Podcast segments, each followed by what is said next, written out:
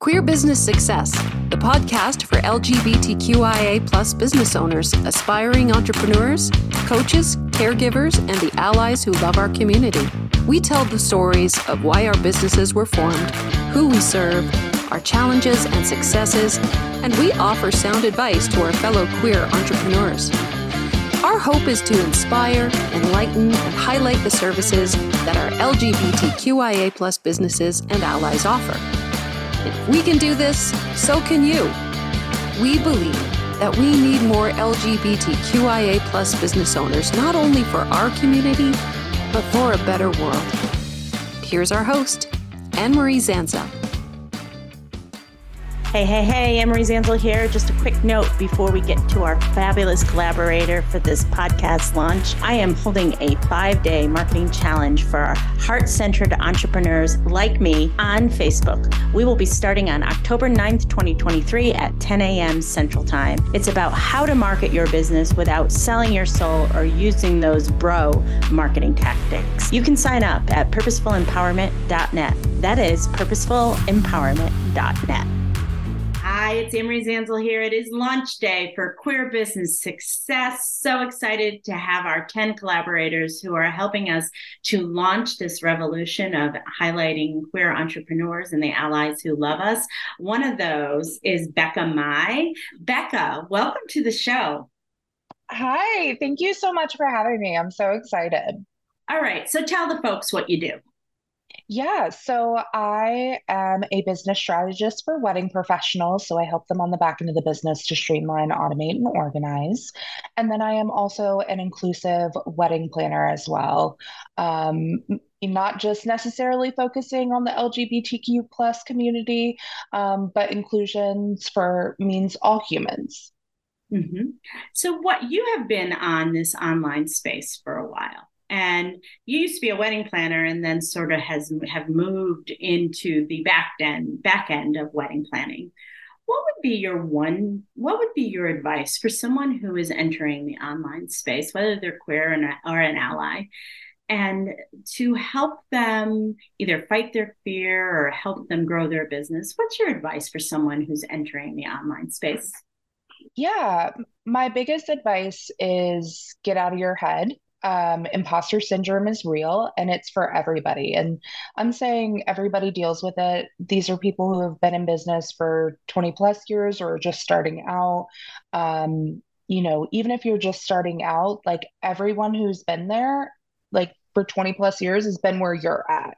So just know that you belong and your services are needed. And, you know, regardless of saturation in your market or whatever it may be, there are plenty of clients in the sea for everyone.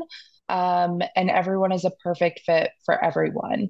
Mm-hmm. Um, you know, so that person may not be right for you, but it's right for another vendor.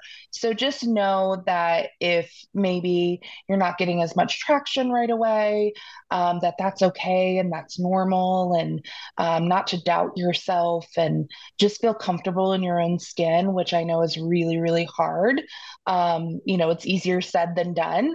Um, but that's one of my biggest suggestions is to get out of your head, just do it, just go for it what's the worst that can happen? Absolutely. And I love your piece of advice.